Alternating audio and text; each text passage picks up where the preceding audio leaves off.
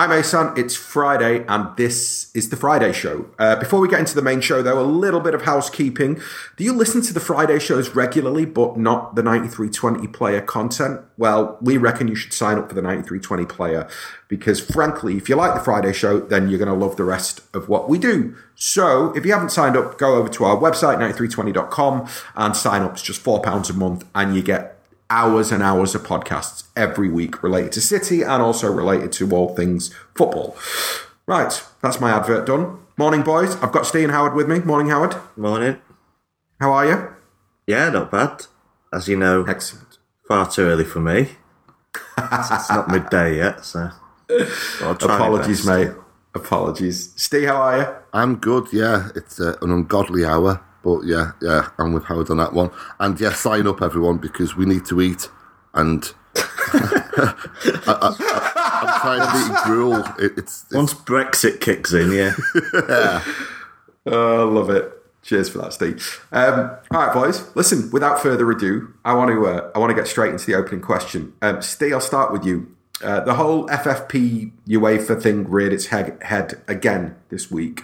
Um, cutting through all the, the bollocks and the nonsense, would you actually care if City were banned from the Champions League for a season? And how do you think it would affect the club? damn right I'd care. and It'd affect the club a great deal.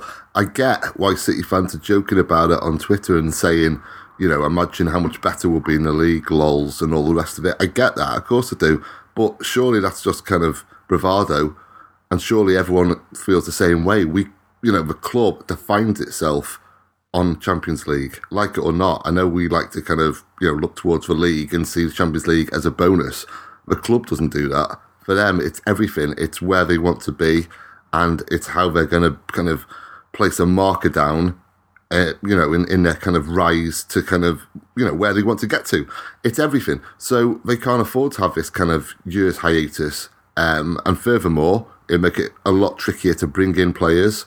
We risk losing players. There's just all kinds of ramifications for it. So, you know, we could have a long discussion about the the rights and wrongs of this even becoming a possibility. Um, but if it is a possibility, then it concerns me. Okay. Howard? Yeah, uh, what Steve said, really. I mean, I'll start off by saying, at this precise moment in time, I'm not remotely worried. Uh, I saw the headlines. Everyone had the same one on the same day, and someone's been briefed.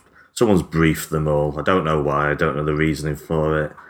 Is it UEFA saying that just putting out that they- they are looking into it and being serious about this before it quietly shuffles into the background? I don't know. Uh, I find it unlikely anyway that City will be banned unless they're finding extra stuff and they're finding it away from the leaks. They'd have to, yeah, they'd have to start the investigation and find it themselves. It'll get delayed, there'll be appeals, blah, blah, blah. I think it's unlikely. But does it affect City? Yeah, of course it does. We can't, we can't pretend. I mean, we want, we, we tend to be the best team in Europe. That's the aim. And we can't be that if we're not in this competition. And even if we win it and not winning it for 10 years, then, you know, at least we're in it and we have that illusion of being at the top table because obviously only one team can win it every year anyway. My worry, of course, I mean, as a fan, if I didn't have it for one year, no, that wouldn't be that devastating to me. I'd get over that easy. But you do worry about how the, it affects the players. Uh, none might leave. You know, if we we're banned for one year, one perhaps none of them would leave. But it does worry me what the players will think if they're losing a whole year of not playing in the Champions League. So I say I'm not worried, but yeah, I mean, there's income reasons as well. I mean, I don't know what do we make out of it. If you get to the last, get to quarterfinals or whatever, last 16, you're still making 40, 50 million pounds out of this. Uh, there's lots of ramifications, but my main worry is how it affects the players. And Okay. do, do we really need the time off to to improve our league performances? Well, no, not at the moment. So, what where we're going to put that extra energy into the the Carabao Cup, the FA Cup? Uh, it's not really needed. So, yeah, it's it would be entirely worries, worrying and let's be honest, quite embarrassing for the club, who you know big on PR, image, and what and whatnot, for this to happen, and it would be you know, very very damning about how the club's been run. If they didn't, you know, I don't I don't mind if they try to move a few numbers around. I'm sure all clubs doing that, but if they failed and you know really messed it up, then it's quite damning on our staff and how the club's been run. The, the only thing that makes sense to me, the only conceivable possibility here in, in it kind of reaching the newspapers, because like Howard said, quite clearly they were briefed, is that other clubs are putting pressure on UEFA, and UEFA felt the need to kind of make some noise and just kind of stir the pot a little bit. Beyond that, I can't see it going any further than this. Um, it's not in UEFA's best interests, quite frankly. Um, the whole kind of the Spiegel leaks centered around it, it wasn't just City under, under attack, it was UEFA. It was the manner in which emails were exchanged with UEFA kind of Weasley looking to save face, basically. So for them to then suddenly kind of be all kind of um, emboldened and, and moral in the, in the situation doesn't make sense. It's not in their best interest either. So I can only conclude that there's been a, some pressure put on them and they felt the need to be seen to do something. And this was their something. I can't, like Howard, I can't see it going much further beyond this.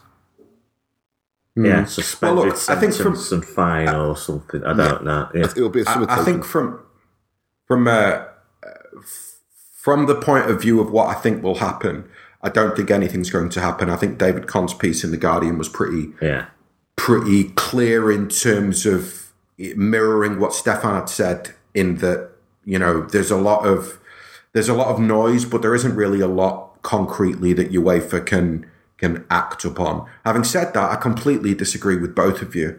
Um, a year out of the Champions League wouldn't make a blind bit of difference to Manchester City Football Club, in my opinion, particularly at the kind of size and speed at which we're growing. Um, I also think that if, I mean, again, we're talking purely in hypotheticals here, but let's say that the noise from other clubs becomes very, very loud at UEFA and UEFA feel like they have to be seen to do something to Paris and to City. Actually think in the long run, maybe it wouldn't, wouldn't be such a bad thing for, for them to turn around and go, right, we're kicking you out of the Champions League for a year. Because ultimately, after that year's punishment, when you come back out the other end, it's all, I mean, I'm not going to say it's a clean slate, but in terms of cause and effect, and this whole idea of oh well there's got to be an asterisk put against everything that city have achieved because they obviously cheated to do it well you can only really say that if we cheated and we weren't punished for it if city get thrown out of the champions league for a year then all of that stuff kind of goes away because even the der spiegel leaks acknowledge that now city are a profitable business in their own right and that all of this stuff is related to ffp and 2000 and the years between like 2010 and 2014, something like that.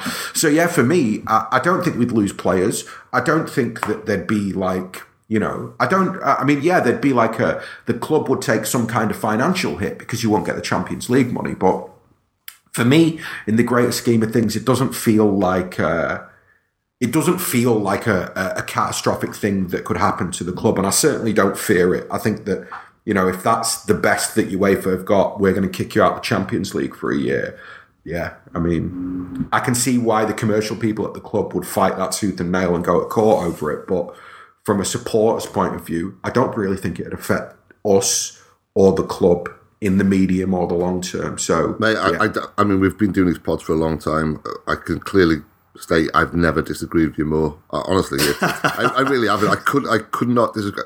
I disagree with yeah. every single word you just said. It, it's the prize money would be losing the prize money would be disastrous as regards to FFP. Um, if in terms, no, it wouldn't. No, it wouldn't. I'm sorry, but like, if you're going to say something, then make sure that it's you know you you back it up with some. The prize money from the from the Champions League is what 40, 50 million pounds over the course of the season. Are you telling me that City would fail FFP. I, no, I, I, didn't say or, they'd fail. I said it, it, it's not good for the club to lose out on that money, is it? Okay, over but it's 12, not good to lose on any. Over a twelve month accounting period, why would City want to lose out on forty or fifty million pounds? That's a you know a decent whack of money, isn't it? So we don't want to do no, that. No, of course it is. And, and in terms of, of kind of their reputation, bury them. Their reputation. I mean, I, I really don't want to be so flippant here, but you know, have you ever met a football fan, Asan? Are they going to say, "Oh, oh yeah, you've been punished now. We'll move on and forget about it. Yeah. We'll never call you cheat." What it'll do is they'll double down on that. It'll be, "Ha ha! This is proof that you're cheats, and we'll always be known as cheats. And anything we do in the future will just be absolutely undermined by the fact that we were banned for a year and will be regarded as cheats. At least now there's kind of a middle ground where we've got something we can fight back with and say, "Well, go on, then prove it."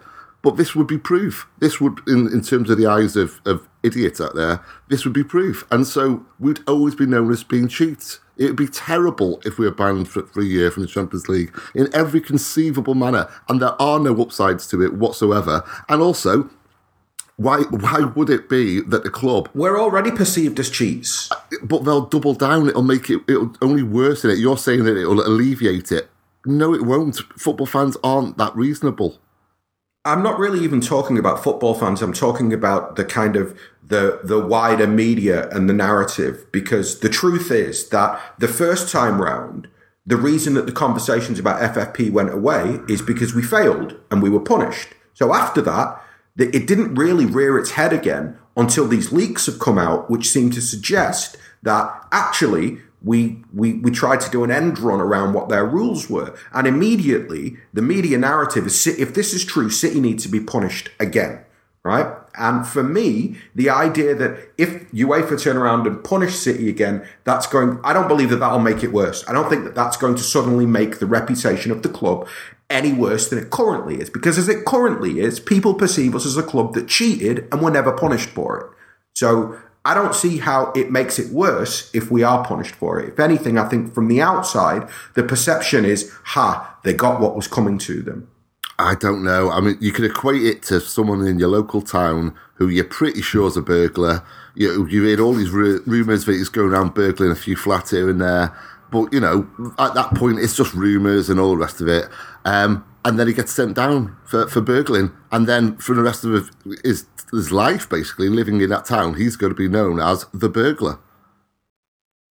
All right, but we've already been punished by FFP once and failed it, so we're kind of already. I, I, t- I totally see where you're coming from, but I just don't see it as so. Um, I guess, yeah. I mean, I just it doesn't seem like a, uh, something that would be catastrophic in the way that I feel that you're kind of characterizing it as something that would be super negative for the club. And yeah, of course it's negative, but we all know how we feel about financial fair play. We all know what, from our point of view, what the purpose of financial fair play was. But the truth is that at the same time, as much as we can have our feelings about FFP, outside of our city bubble, most other supporters view it in a very different light. Mm, definitely. So for them to have City running an end run around the rule is much worse than City being seen to have failed it and be punished for it. So I, for me, the the kind of the wider perception will remain a negative one if we aren't punished for it. And I'm not saying that we will be or that we deserve to be punished or anything like that. All I'm saying is that if we got a year a year's ban from the Champions League, personally, I'd be like, yeah, I'm not really that asked, and I don't think it'd affect the club that much. Uh, but I respect the fact that you disagree. Yeah, and, and lastly, we have to say as well, you know, the club are ready to go to war on this. Yeah. And, and you know, if I know most most Blues are aware of that, but for any Blues out there who aren't aware of that, the club ready to go to war on this. Yeah, they're not going to Yeah. lie. I mean, this is all lobbying, isn't it?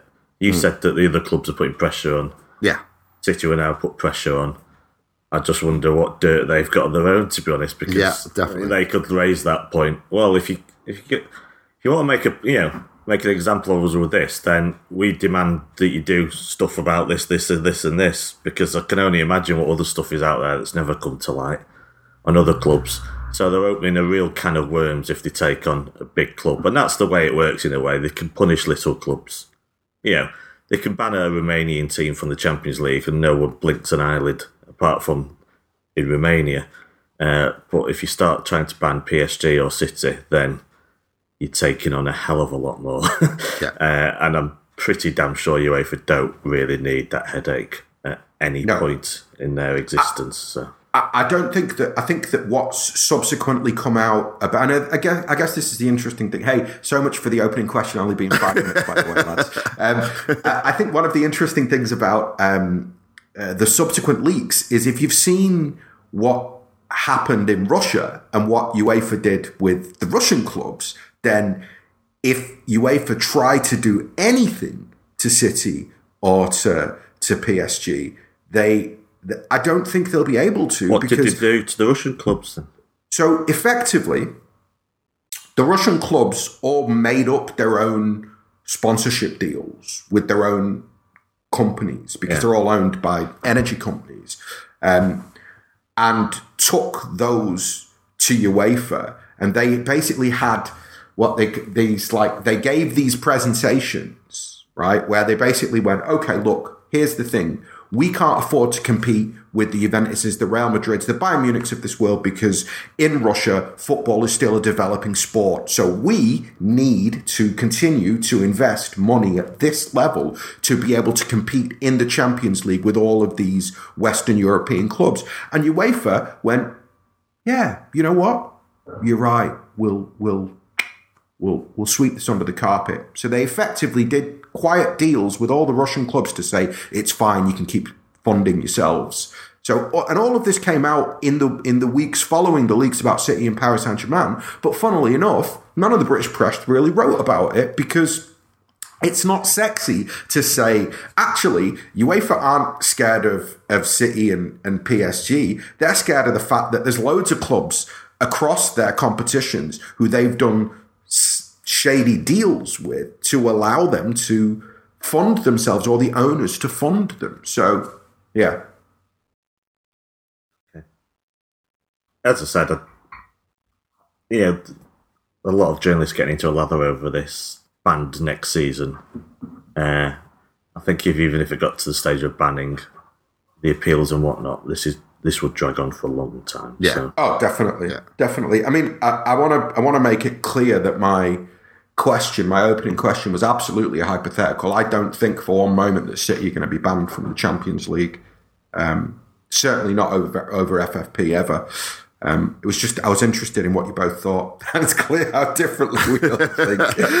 right, lads, come on, we got to push this forward. Um, so look, looking back at the week that was, two tricky games against Bournemouth and against Watford. Um, I kind of want to use the Bournemouth game to raise a non-City related question because I'd be interested to know what you both think. Um, please don't both vehemently disagree with me immediately as well because it's going to make me look really bad. Um, but Steve, I'm going to start with you. Eddie Howe to Man United. Is that the right next move for them? And is he ready for a job that big? Right. Well, I will start with the second part of that question, and truthfully, I don't think so. Um, Okay. I just I can't really put it into words with Eddie Howe. Let's you know, let's make clear that he has performed miracles and over a sustained period of time on the south coast, and I think he's a very good young coach. Um, last year, I think it was last year prior to Gareth Southgate getting the England job. Um, I wrote an article for 442 where I said, basically 442 contacted a few people and said, who do you think should be the next England manager? And I was really strong in my opinion that it should be Eddie Howe. Funny enough, I think he would actually suit an England position rather than he would Manchester United. I don't think he's quite ready yet to step up to that big kind of status of a bigger club. Um, that doesn't necessarily mean that he won't get there. You could argue back, well, what more does he have to do? Um, I, I just think he's got the perfect setup um, at Bournemouth, and, and it works for him, and, and they work for him, and he works for them, and it, it's great. As regards to Manchester United seeking out a manager like Eddie Howe, then I'm absolutely think that is the right way for them to go.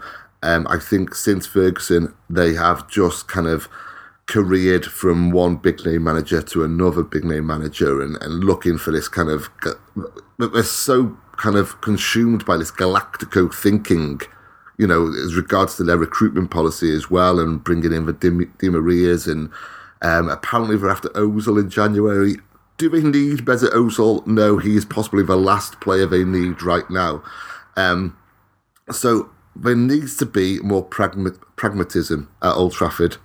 There needs to be a whole completely new reassessment. We've talked on the pod before about how we need to have their kind of personnel in place um, between Woodward and the manager uh, to have a director of football put in there and a, a better structure uh, akin to what is at City.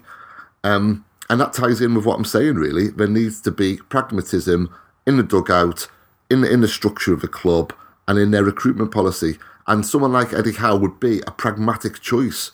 It's just, I don't believe that that should be Eddie Howe because I don't think he's quite there yet. I think he still can take his club to, to you know, another club and get battered 6 0.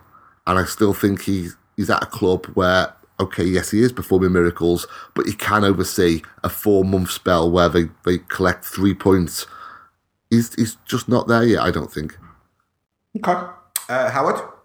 Uh, that was my opinion, yeah, but I am slightly warming to this situation. Uh, United have pretty much going through every type of manager and it's not working. So they went with the, as soon as Alex Ferguson retired, they went with the, let's get another Scottish man in uh, who will, you know, we think he'll rule with an iron fist and uh, down to earth, grounded British manager. Didn't work. Went for Van Gaal, the European manager. Didn't work. They went for Mourinho just because we got Pep. Uh, track record manager. You know, knows how to win. Uh, that didn't work. So the next, the question, the big question is, what type of manager should United have to bring success back? my you know my first thought is someone like Pochettino, but you get an or an exciting European manager. But truly, I can't give you an argument against Eddie Howe. I'd have to have worked under him to know. The big question always is what what's he like with egos because he hasn't got, he probably hasn't got any at Bournemouth. Yeah. So what's he like with egos? It's always a question. Can he work with someone like Paul Pogba? Uh, and all you know, the Martials, if and I don't know, are there that many big egos? There's Pogba, but maybe part of the deal is he goes anyway. Uh, put put Eddie Howe in at City, where I don't think there's many egos there, and I think he'd be able to work with the City group quite easily. So maybe mm. the question is not can he work with egos? It's are United buying the wrong sort of players? Uh, they don't have to buy players like Pogba to be successful, as we've shown. They don't. It doesn't need to, to have to deal with people like that. And to be honest, I think there's no reason why he couldn't do that. And United need to do something totally different. Mm. Uh, and for me, it's always a. I mean, it's a gamble, but it's always a gamble. He's clearly tactically aware. He clearly knows how to work with what he's got. You don't know what he'll do when he's got massive funds at his disposal, but you can say that about anyone, whoever they appoint next. You don't know. Even Pochettino's not, you know, not being able to buy eighty million pound players. So you've got the same problem with him. He's never won anything. So you know, it's just perception in a way. Uh, I said to you, I said, you know, switch it around. If we were United fans, would we be happy with that? And my initial thought is that it would be very, very unpopular. But I think you said off air that some Reds that you know, it's becoming quite a popular choice.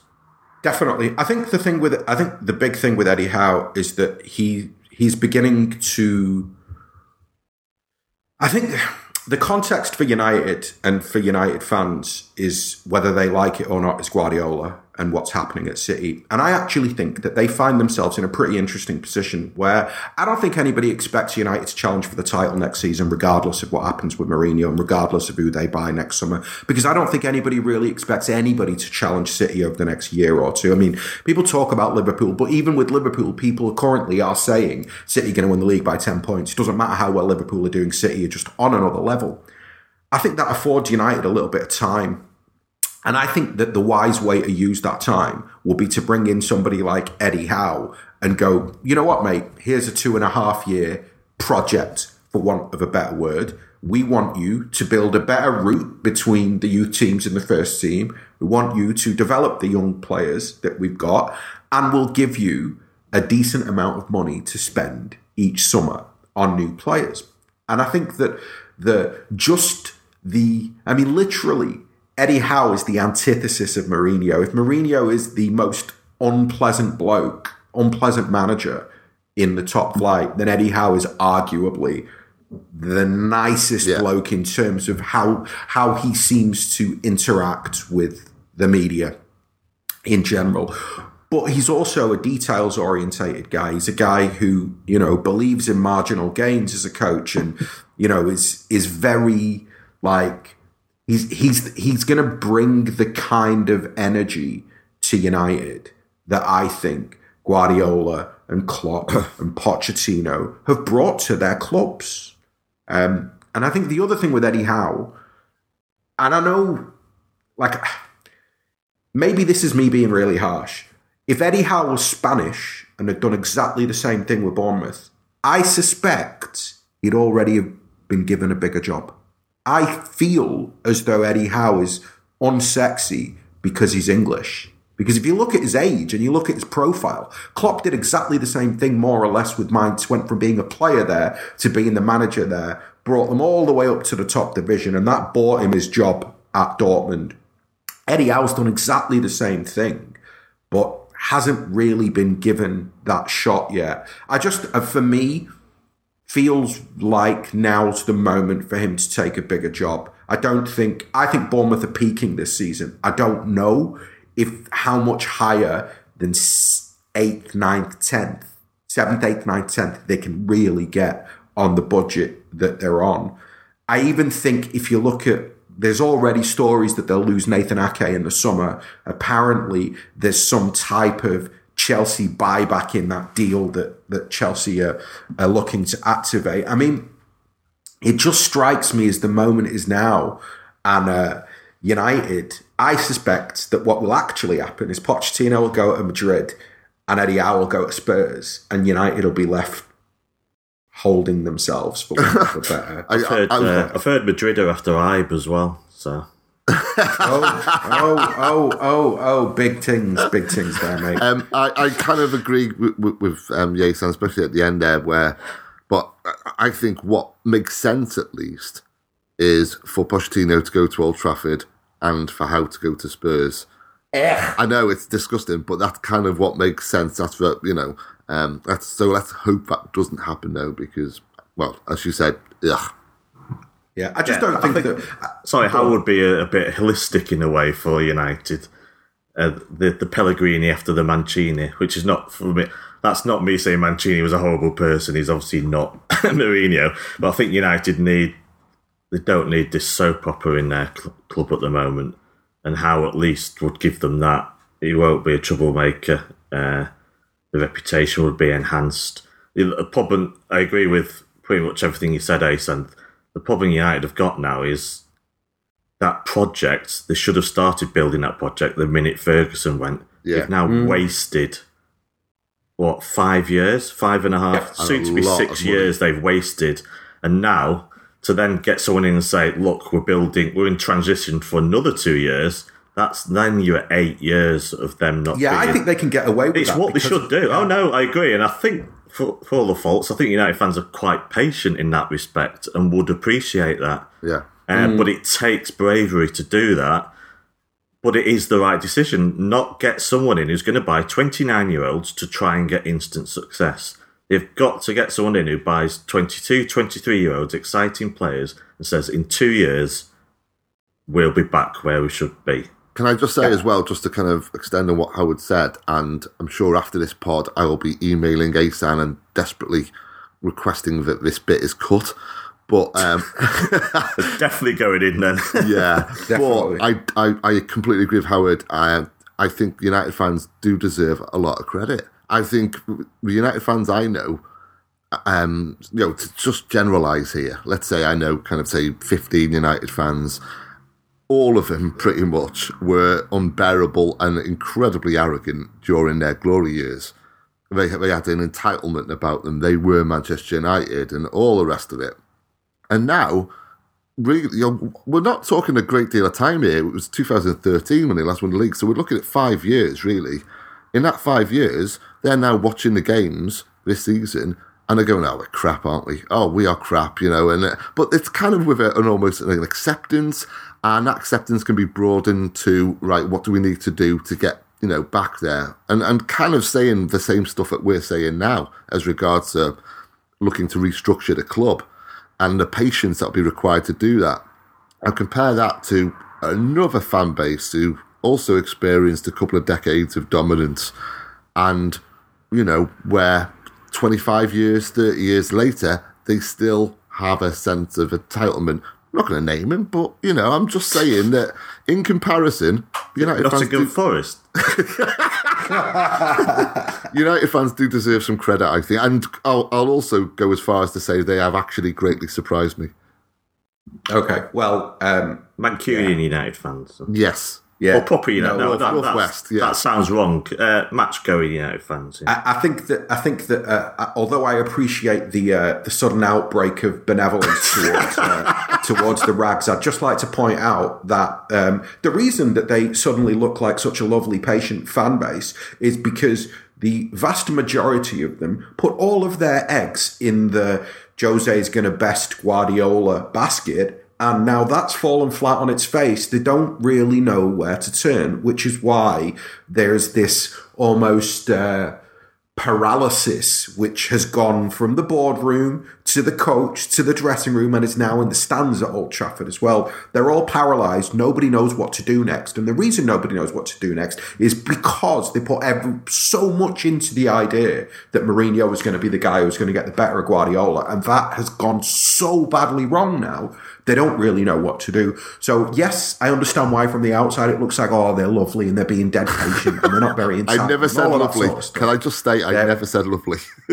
They're, they're, they're still rags, and basically they're all backing Mourinho. Like for me, I find it. I think it's quite interesting, and this is the last thing on United because we've got to move on. But very quickly, I think it's quite interesting. A few pieces have been written this week about how Old Trafford has become becoming accepting hmm. Of mediocrity, and I think that is a surefire sign of not that they're accepting mediocrity, it's of the acceptance that after Mourinho, the unknown is so unknown that they've not got the balls to even think about that right now. They'd almost rather exist in this kind of state of paralysis where nothing is happening because as soon as Mourinho goes, whatever happens next, they don't want to know and they're afraid of it. So, yeah. I, I, I think that I mean I agree with you, but I also think that they're embarrassed and they're, they're humbled, and you know that's a low bar to set to kind of give credit to someone for feeling embarrassed and humbled. But again, I have to refer you to that other fan base who haven't felt embarrassed or humbled.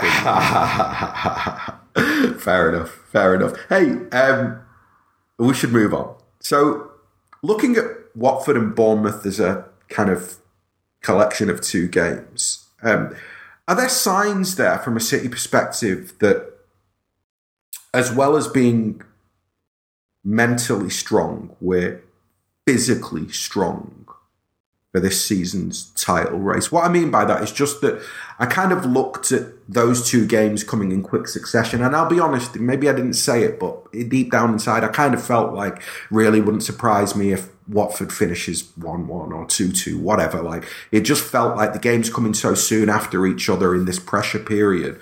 I kind of expected a dip, a lull, something that would kind of make me go, yeah, you know, we're we are human. But I don't really see that. I feel as though we're even if this is a low or this is a lull, Howard, as you put it in the review, um, we're not really feeling it. Is that a, is that another sign that we're better than than last season? Steve, I'll start with you. I'm not sure if it's a sign that we're better than last season. I do think it's a sign that we're better than any other club that's ever played in English football. Um, it's true. It's absolutely true. It, it's we can be deprived of our best players. We can be deprived of our most informed players, or at least kind of rest them. Um, we can go to places like Watford. Um, and bear in mind as well, when we're 2 0 up against Watford, their heads didn't go down. Watford kept at us, kept at us. And when they got a goal back, you know, they put pressures at the end. We withstood that pressure. Um, and we can still just accumulate points after points after points. So you do have to think, well, because you know, as you said, Asan, this is kind of a testing period now. What what more can be thrown at, at City, and and for them to crumble? That that they are uh, this should, isn't a word, but should be they are uncrumbleable. It's, it's, That's definitely not a word. but nothing can nothing can knock them down. It, it, it's um, it, it continues to astound me, um, because as someone said on Twitter, and I think you retweeted it, um, about this. This is a month now. This is a period where it's all about getting the wins. It's just about you know picking up the Ws. Yeah. Never mind the kind of uh, the nature of the performance. Uh, and I completely agreed with that when I saw it. I think, yeah, this to get through Christmas now, keep racking up the wins. That's what it's all about. But I I saw people kind of be a bit critical of City in the first half against Watford. I was like, no, I think we're playing absolutely outstanding football. It's just that the manner of the finishing wasn't there just on the night. We could have been four five nil up at half time. So the performances are still there too, even without our best players and our most informed players. It doesn't matter. The template is there, and the players come into that template, and that template is exceptional. Um, Howard. Howard, yes. you still with us? I was waiting. You're not falling asleep. He's trying to spell uncrumbleable. when you when you're kind of looking at the at the rest of of this month, um, what's your kind of uh, being a man of a of a certain nervous disposition when it comes to City? um, what's Who, your- me? What? Yes, you. What's your feeling like? Obviously, we've got Chelsea tomorrow, and we'll talk about that a little bit later. But just looking, because obviously we we play Liverpool as well, and I'm going to use the word obviously a lot. Um, so obviously we play Liverpool at the end of the month as well. Um, are you nervous in the sense that actually, because it's so tight at the top, for all of the good, we could still find ourselves with just one weird result, not even top of the table. Does that give you a sense of nerves, or are you more of the point of view that when you look at the momentum that we're building, you feel we're going to get better? Yeah, I think you got me confused with someone else. that nerves. Uh, yeah, well, we could be second by the end of the weekend, and that's highly plausible because we've got a tough, very tough match. Uh, obviously, a draw would be enough to keep us top. Yeah, it's everything Steve said. You know, best team, blah blah blah. But we've still got one team to shake off, and they pick up results without seemingly playing that well. So are they just getting lucky in a way, and that'll drop off, or will they then click into a higher gear at some point, and then we could be in trouble, and we'll both be scoring nine, you know, well over ninety points. Uh, yeah, it's a t- they've got a tough run of games as well. So, I mean, we don't play Liverpool to January the third. So going into that game, we'll know a lot more by then. Uh, if they're still either very close to us ahead of us, then yeah, it's it's plenty of reason to be worried. And of course, by then, af by the time we've played Liverpool, we've played, I think, pretty much all our tough away games, uh, and we'll have played, well, at least Liverpool and United at home. So, yeah, we've got a lot of the tough games out of the way, but I think they have as well. So, yeah, of course, a pessimist like me, I look at Everton and see how well they did at Anfield before they messed it up and think, well, they're going to be a tough game. Uh, So, yeah, and it, it's Christmas, you know, the Christmas period is just brutal. So you just don't know, do you? Leicester away, you know, that could be a problem. Uh, but, you know, really. I think we're a brutal team. I think as much as it's a brutal Christmas period, Yeah. I, I think that we've sh- we're showing that we're, you know, I I, I almost feel like there's been a, a a quiet hope around the rest of the league that at some point there'll be some kind of chink in the team's armor or something that shows some type of um, dip from last season. And I think the problem is that the trajectory since probably September, October of last season in the main has been upwards for this team. So it's very hard to, I imagine for the people around City, the teams around City who are looking for something to cling on to as hope, there's nothing there because Bournemouth and Watford both presented different types of pressure, and City came through both of those. And as Steve pointed out at the top of this question, we're doing this with key, key, key players gone. De Bruyne hadn't kicked a ball this season, more or less.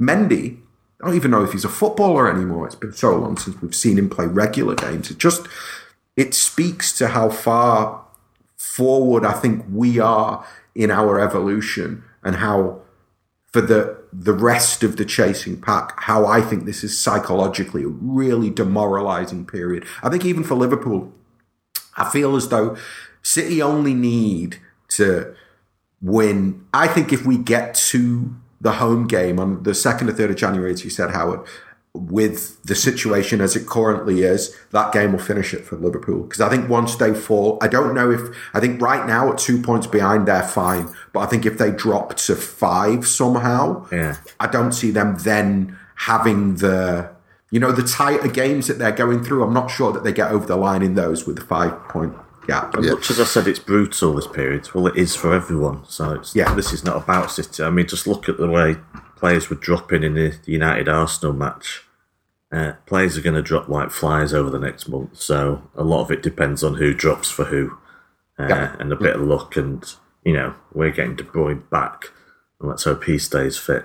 Uh, a lot of it will be on, you know, how many injuries teams pick up. But as you say, City can make changes, and they've had in the last week. It's been a bit hairy. It's not been as comfortable as normal, but they've come through it. So, yeah, that is that speaks volumes.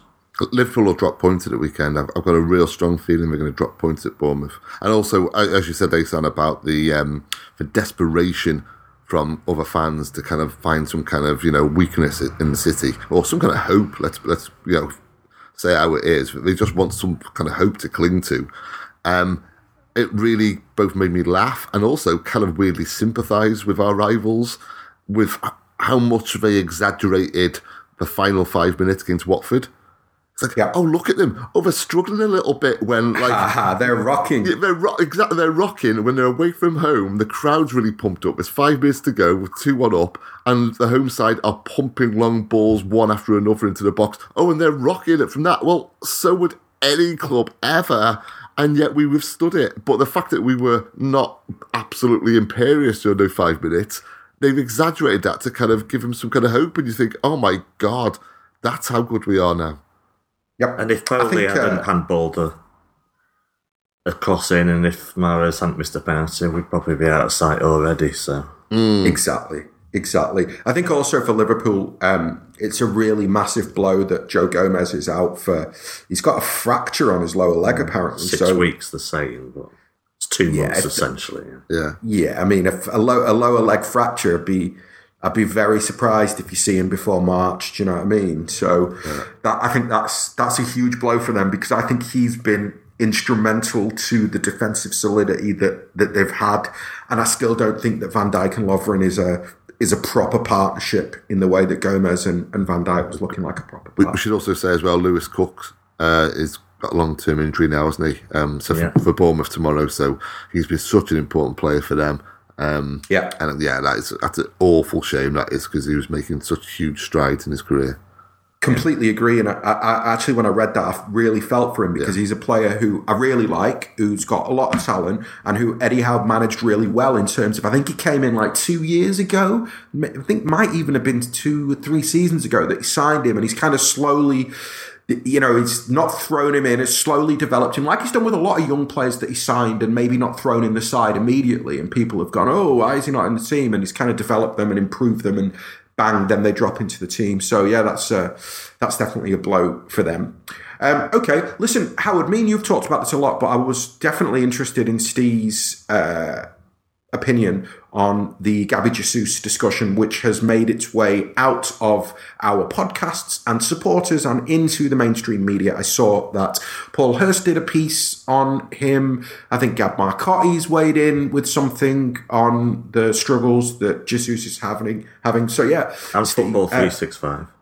have football. Okay, there you go. Football three six five weighed in as well. Um, wh- where are you at, Steve? Do you do you feel that everybody's just way over the top because he's only twenty one, or is there cause for concern there?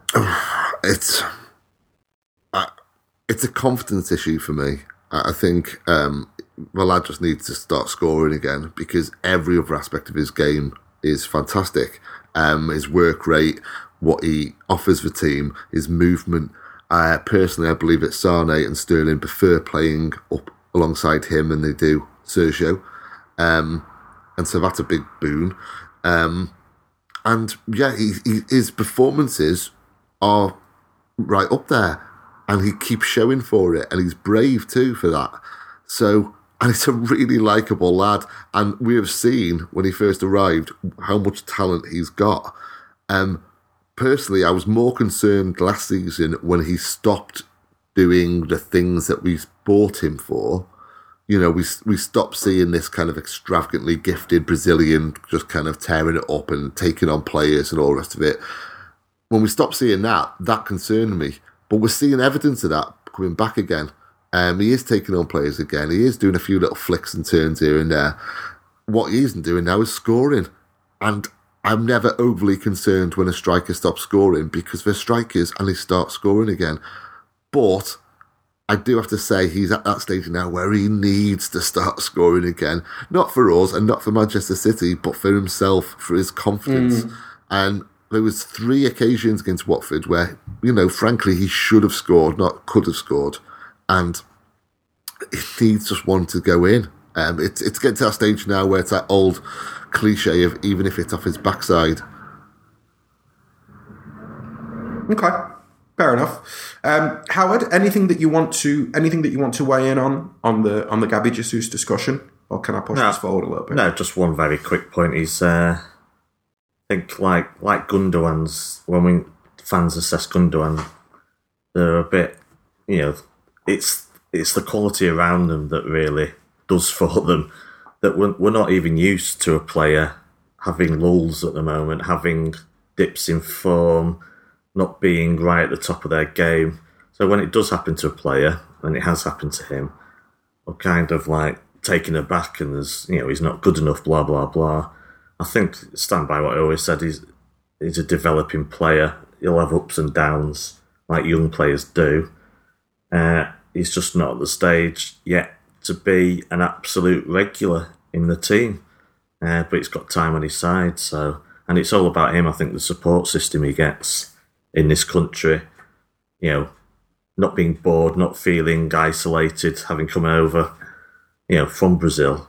Uh, and I think that's as important to how he, you know, I think that will transmit itself to how he plays on the football pitch.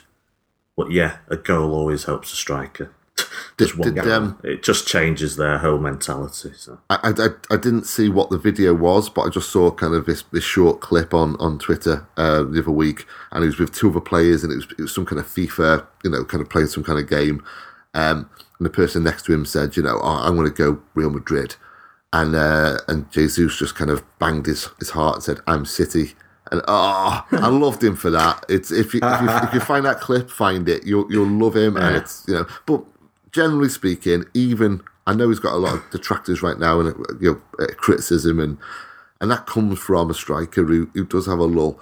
Um, but I think everyone's just with him, aren't they? They just want him to just get back to where he, you know, he can be, and we know he can. Yeah. We've seen it. I think the question with a young player like that is always just when they're in when when the the dip in form feels as pronounced as it currently is, whether the solution is to keep playing them or whether the solution is to take them out of the team for some time and almost go, you know what? Feel like there's too much pressure on you.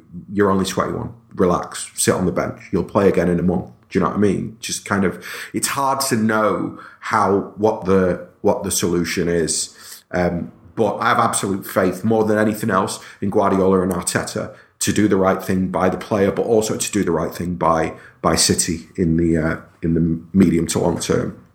And he, Okay. he, spe- he says the right things as well. He says the team is the most important. Whether I play or not is not.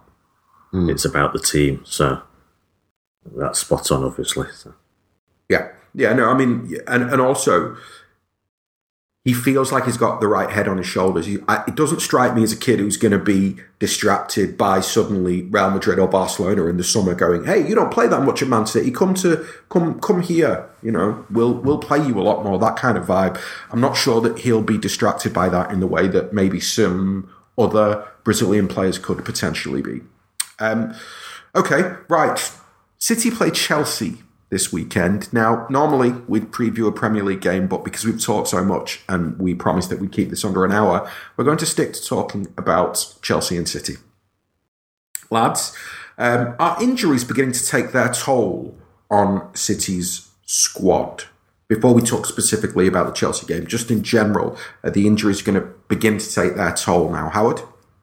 Well, yeah, as I said before, they'll take the toll on everyone. No one's going to get through this period unscathed, so I think I don't know what Chelsea's situation is, but I think they they are relatively unscathed at the moment. But I think that the team selections in the last two games have not just been injuries, but I think you know Pep and obviously the medical team are realizing that the players are getting fatigue, and as soon as you get fatigue, then an injury is always likely to follow soon after if you put them on the pitch.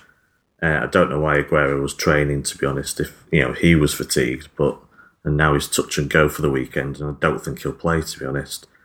Uh, obviously, we'll know more after the press conference today. Yeah, uh, are they counting that much? Well, we're not.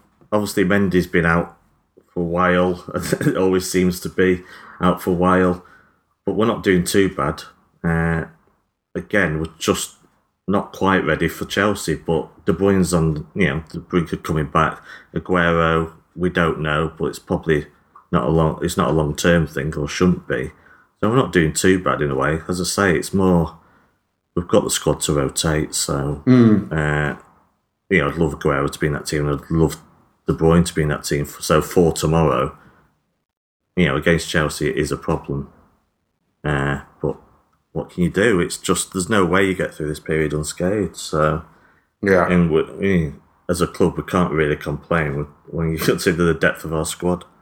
Um, Steve, if you look at um, before we kind of talk about Chelsea, just looking at the, looking at the game from City's City's point of view, uh, how does City approach this game? I mean, it's that's a difficult question to ask because it feels like we have the same approach for every game, but it felt like last season when we went to Stamford Bridge, there was a that Pep had placed a lot of importance on winning there. And when we did win there, the celebrations felt huge. And I, I think in subsequent interviews, Guardiola's talked about how that win at Stamford Bridge galvanized everybody moving forward into the rest of last season. Um, do you expect a similar type of bloody minded focus from Guardiola and the players?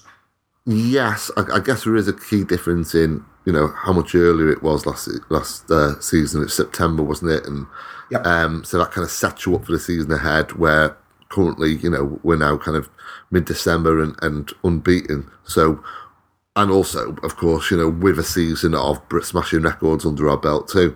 So, I guess that that's different. But that aside, yeah, absolutely, I think it will be taken in the same vein. Uh, the importance of getting something from Stamford Bridge.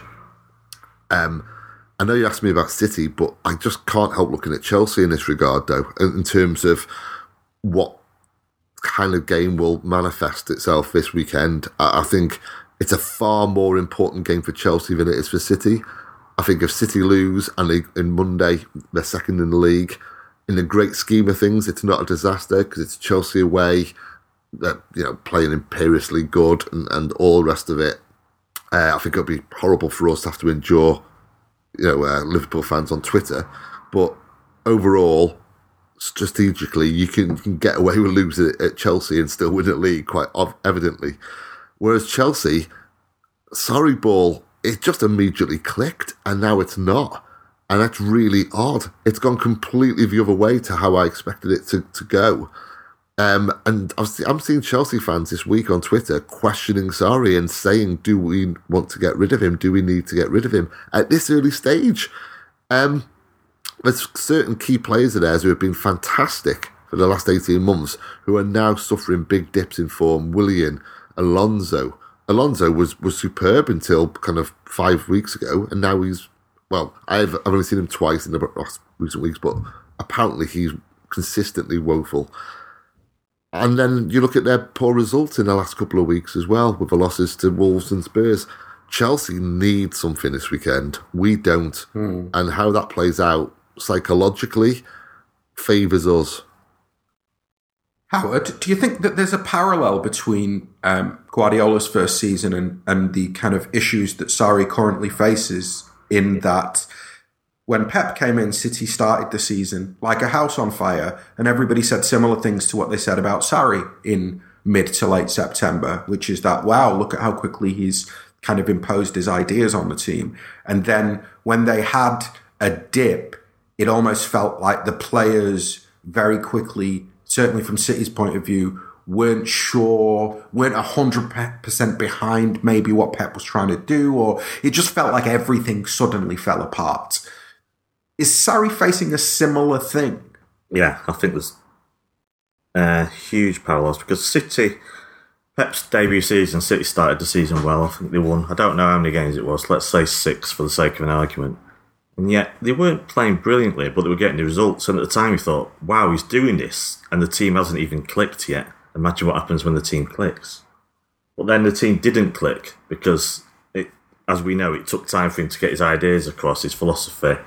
And then the results started mirroring the performances. And I think that's exactly what's happened with Sarri. Although the stats people in football, the ones who look at XGs and all that, said that the, they are outperforming what they should be uh, that they're getting results, but the stats don't. The stats suggest it will not be maintained in the long run, and that is exactly what has happened. Uh, they do give up too many chances. There's there's holes in the on the pitch in the team. It's not quite come together. They've had a run of results, but yeah, I think there's big parallels. That's not not to say you'll then go on and emulate what uh, Guardiola does, but we always said before the season started and we we're doing previews, we said Sarri's ideas, philosophies are not something you can implement in a week or two, uh, and it will take time. And it will take transfer windows as well, because I'm guessing he needs at least three transfer windows to work out which players work for him. And you mm. see the problems he's got. So someone like Barkley is, you know, really improved. He's got Hazard playing well, which some managers obviously get Hazard playing well. Some seem to alienate him. But then he's got a system that totally neutralizes uh, Kante, one of his best players, and he's just playing him in the wrong places, shoot, you know, just wedging him into the team, and he's too far forward, and having Jorginho has just you know caused extra problems. So yeah, he's got he's got a lot of work to do there, and it's uh, I think he's reverted to the mean now with the results. There's it's there's plenty to do there, and I I always you know I was t- I was taken in with it after a few weeks. I thought, wow, you know this team. When I look at it, there's there's weaknesses there. They need another striker. They need a bit more at the back. They need this that. And I thought, well, if he's doing this with this team, I'm I'm very impressed. And I you know I thought he was the real deal, but now I think we're seeing we're seeing uh, a true Chelsea and mm. it's another manager who, you know you have to give two years to. I, I, I think. I mean, sorry, sorry to interrupt, but I, I think um, you're you're both right, and there are parallels. But I think where that where it kind of differs, and where it's really really odd as well, is the fact that he did implement it straight away at Chelsea. Um, sorry, whereas Pep, you know, you could see you could see the kind of uncertainty in the players' eyes at City in the first kind of you know uh, three months. It was like it's like okay, what do I need to do now? Where do I need to go? Um, Pep himself said uh, he saw Chelsea in pre-season, uh, and then of course the Community Shield, and you know he, he, publicly stated that he was amazed at how quickly Sarri had got them working to, to his methods. Yeah, I think with I think with Chelsea, I think they have a, a, a squad limitation. I think the whole Kante thing is an interesting discussion. It's not necessarily one that I'm kind of on either side of the fence right now because I think that a coach like Sarri needs time and he needs time with his players individually and collectively. So I'm not going to turn around and go, well, Kante can never be anything other than a holding midfielder. It'll be interesting to see how he develops over the rest of the season.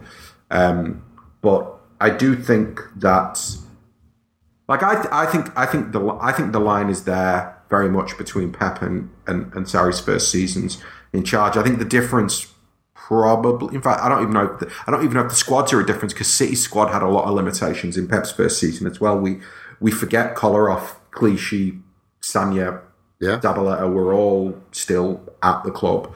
Um, so, yeah, I mean, I, I, I, I think it's, I think it's funny how you know we do the narratives tend to swing between September, early October, where it's like, oh my god, Sarri's brilliant, yeah, he's reinvented Kante, and oh my god, Sarri's an idiot. I can't believe that he's using Kante in the way that he's using him, and they're basically the same people in the media who kind of you know swing from one side to the other depending on on results. But I guess we all do that to a greater or lesser extent. Um, okay, looking at the game tomorrow from from City's point of view. Um, what I really want to know from both of you is does Jesus start, or is there an argument to say that the form of Mahrez, Sterling, and Sane means that those three should be the front three? Howard? No, no, he should start. I don't, I don't think doing some innovative new uh, formation. This is not the time for it for me. So, and for yeah, for all the he needs a goal. He's you know he's shooting. He of course offers everything else to the team, the work rate, and you need that in a big away game. Uh, his work both in midfield and across the front line could be crucial and help free up others. So I don't think we need to go. Yeah, with Chelsea in the, a dip in form, we don't need to go for anything innovative or change too many things. Uh, just it's a sort of overthinking that you know we've discussed whether it may has caused Pep problems in the Champions League. Uh, I know he's done it before and it's it's worked, but I just I'm not sure this is the time for that. So I don't think it sends out a very good message to Jesus if he's dropped when he's the only striker available. So. Okay. Steve? Yeah, completely agree with all of the above, really. Um, and, you know, we, we need his work rate up front against Chelsea as well. Interesting. Interesting. I think both of you aren't giving enough credit to the to the other three lads. I don't think it's a conversation about whether Jesus is, you know, good or bad or or what he does or doesn't offer. I think that it's just my opinion. I think that you play the players in form, and I think that when you look at the form of Sterling, Mahrez, and Sane, you you have to if you play Jesus, you have to leave one of those two, one of those three out. Um, Yeah, but you, And I you just- play him in their positions in form. You don't play him. I appreciate that there's a feeling that Sterling um, can't play centrally because he can't finish.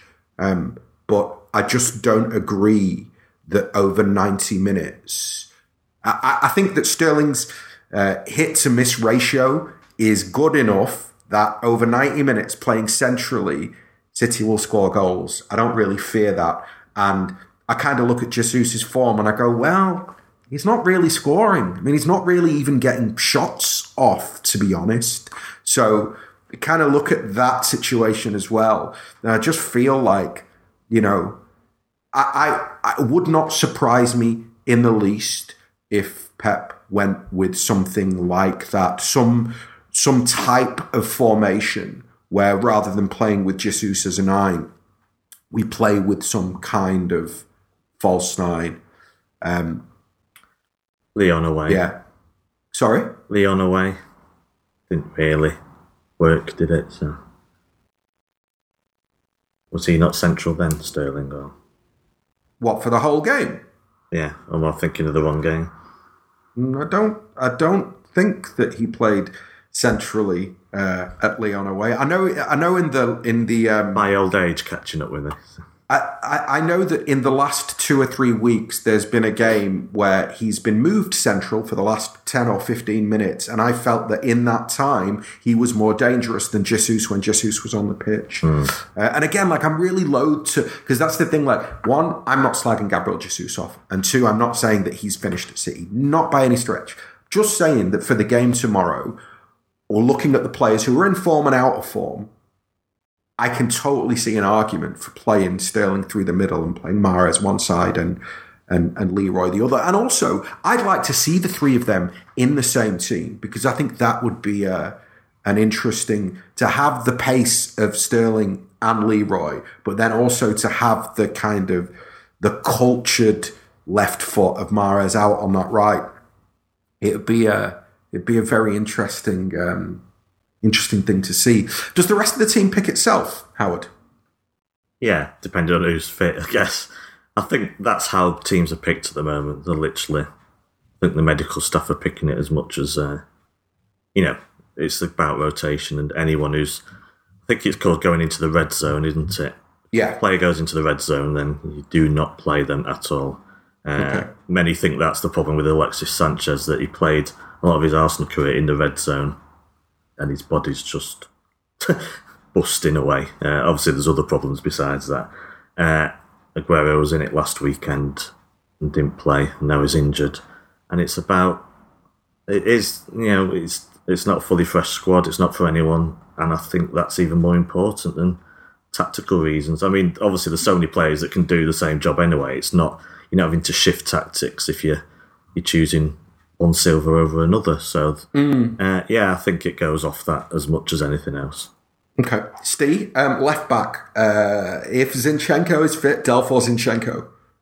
Uh, well, it's, it's Delph because I well, I can't imagine Zinchenko being part of it with broken nose. Um, you know, he, will probably miss out, so uh, it's going to be Delph for me. Okay, um, and then obviously Ferner and the two Silvas, um, Walker, uh, Laporte, Stones, Ederson, No arguments from either of you for one of the centre halves to be changed. No. Yeah, you got to go with stones. Play strongest team against Chelsea, yeah. obviously, and, and uh, as Howard said, there are players available as well. If there is fitness concerns that we're not aware of, being kind of outside the, the loop, as it were, then of course that, that's going to come into play. But otherwise, it's, it it kind of does pick itself as team. Um, apart from you know you, you play Sterling Central, I, I wouldn't. I'd play Jesus with um. I, I basically have Mahrez on the bench. Yeah, yeah, okay, fair enough. Um, okay, give me a score prediction, both of you. Howard? Oh, uh, one, uh, one, two. City, obviously. Okay. Steve? Uh, yeah, 3 1 to City. Nice.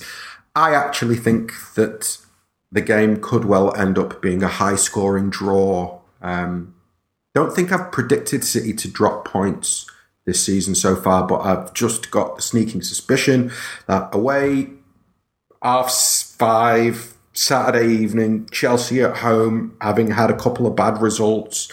Um, I expect them to turn it on. I think City will be really good, but I can see it finishing 2 2. Can I just say, right. I missed one game of last season because uh, I was at a wedding, and that was Chelsea away.